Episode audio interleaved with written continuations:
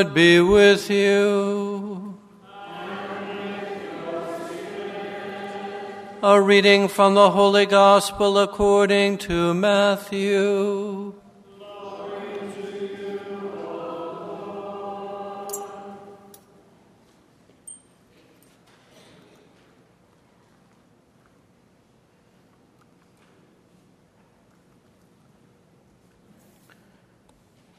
This is how the birth of Jesus Christ came about. When his mother Mary was betrothed to Joseph, but before they lived together, she was found with child through the Holy Spirit. Joseph, her husband, since he was a righteous man, yet unwilling to expose her to shame, decided to divorce her quietly. Such was his intention when, behold, the angel of the Lord appeared to him in a dream and said, Joseph, son of David, do not be afraid to take Mary, your wife, into your home, for it is through the Holy Spirit that this child has been conceived in her. She will bear a son and you are to name him Jesus, because he will save his people from their sins. All this took place to fulfill what the Lord had said through the prophet Behold, the virgin shall conceive and bear a son, and they shall name him Emmanuel, which means God is with us. When Joseph awoke, he did as the angel of the Lord had commanded him and took his wife into his home. The Gospel of the Lord.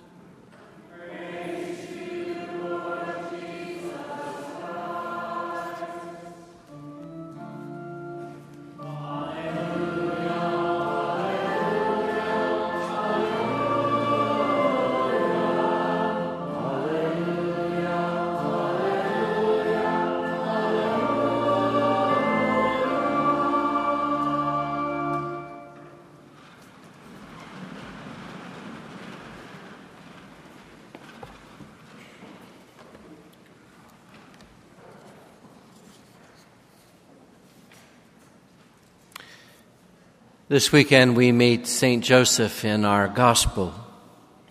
As we are very much aware, we hear very little about Joseph in the New Testament. We meet him here in Matthew deciding to divorce Mary quietly. We do meet him again at the birth of Christ in Bethlehem and then the flight to Egypt. He appears again with Mary at Jesus' circumcision, and then in one final appearance, as he and Mary search desperately for Jesus in Jerusalem. But even with such minimal coverage in the Gospels, I have always believed that this simple carpenter from Nazareth had a great deal to teach us. And so, as I found myself reflecting on his life, three things about Joseph came to mind. First, I believe that Joseph was a man who understood that his life had a purpose and meaning. And the meaning of his life was given by God. While he probably couldn't fully comprehend why he was being asked to raise the Son of God, he must have believed, must have believed and trusted that this was part of God's plan for his life. Indeed, a very big part. At times, you and I, well, we can wonder we can wonder if our lives truly have a purpose. For don't we know it's so easy to get caught up in day to day activities, moving from one project or from one problem to another? And yet, don't we know deep within that our lives are more than these activities, more than these projects, and more than these problems? And none of us, well, we'll probably never ever do anything great. But, my friends, our lives, they truly have a purpose. And God put you and me on this earth for a reason. You see, our lives, they are not accidents. Rather, they are part of God's plan. And the most important part of that plan involves serving Him and at the same time serving others. And yet, we cannot ever embark on that plan that's given to us unless you and I are willing to do one very important thing, and that is to leave ourselves and our egos behind. We live in a time that continues to promote the worship of self as the ultimate goal of life, thereby allowing selfishness to become the norm for living. But a life lived solely focused on self, well, it doesn't work for the long haul. Many of the problems that we face today attest to that. For a life focused solely on self, well, it leads to a divided, a polarized, and an alienated society. You see, life only takes on meaning when it is focused on God and on others. And to my mind, it really, really is that simple.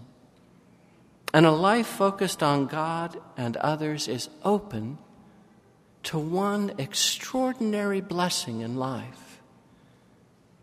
And my friends, that blessing is joy.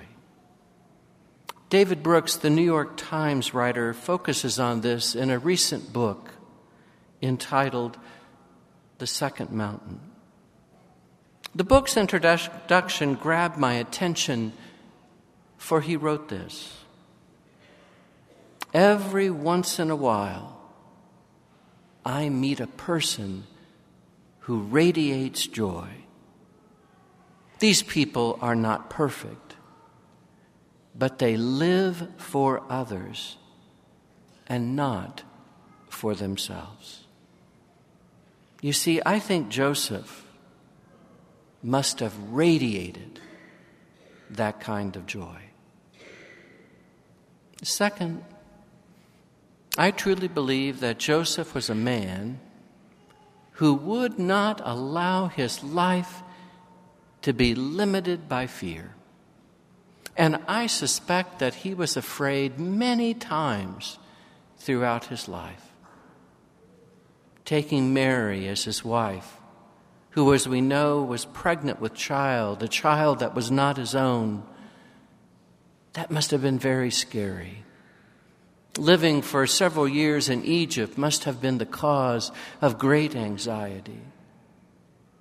But you see, it seems to me Joseph did not allow fear to rule the day. Rather, he always moved ahead in trust, trusting in God.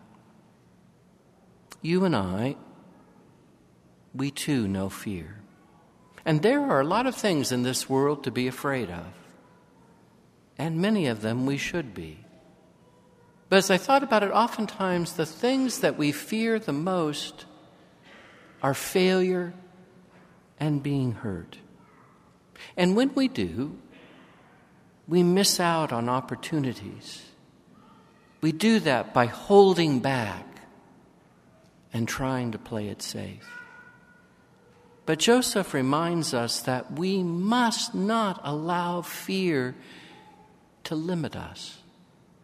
And as many have reminded us throughout history, courage is never, ever just the absence of fear. Quite the contrary. Rather, it's the willingness, the willingness to forge ahead in the very midst of it. Last, I believe Joseph was a man who understood something quite primary, and that is this that love is the most powerful force on this earth. There is no greater power.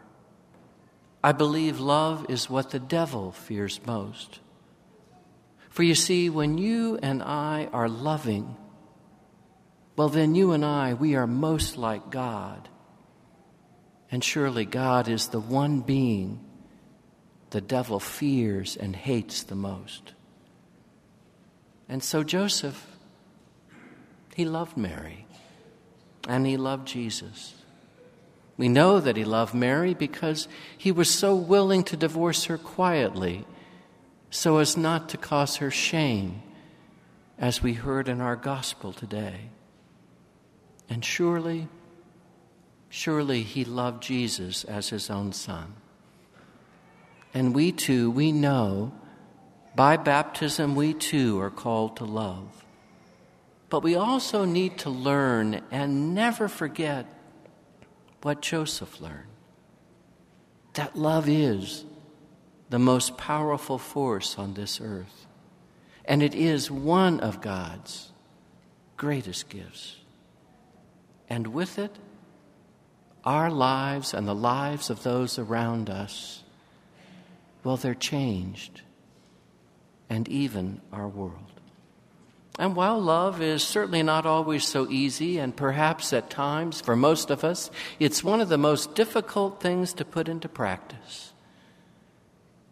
But don't we know it's always worth it? And as the first letter of John so powerfully reminds us, God is love, and he who abides in love abides in God. Yes, perhaps this seemingly quiet, almost insignificant carpenter from Nazareth, he really does have something to teach us. And so this Christmas, as we look again at the creche, let us ask Joseph. Let us ask him, teach us, teach us once again.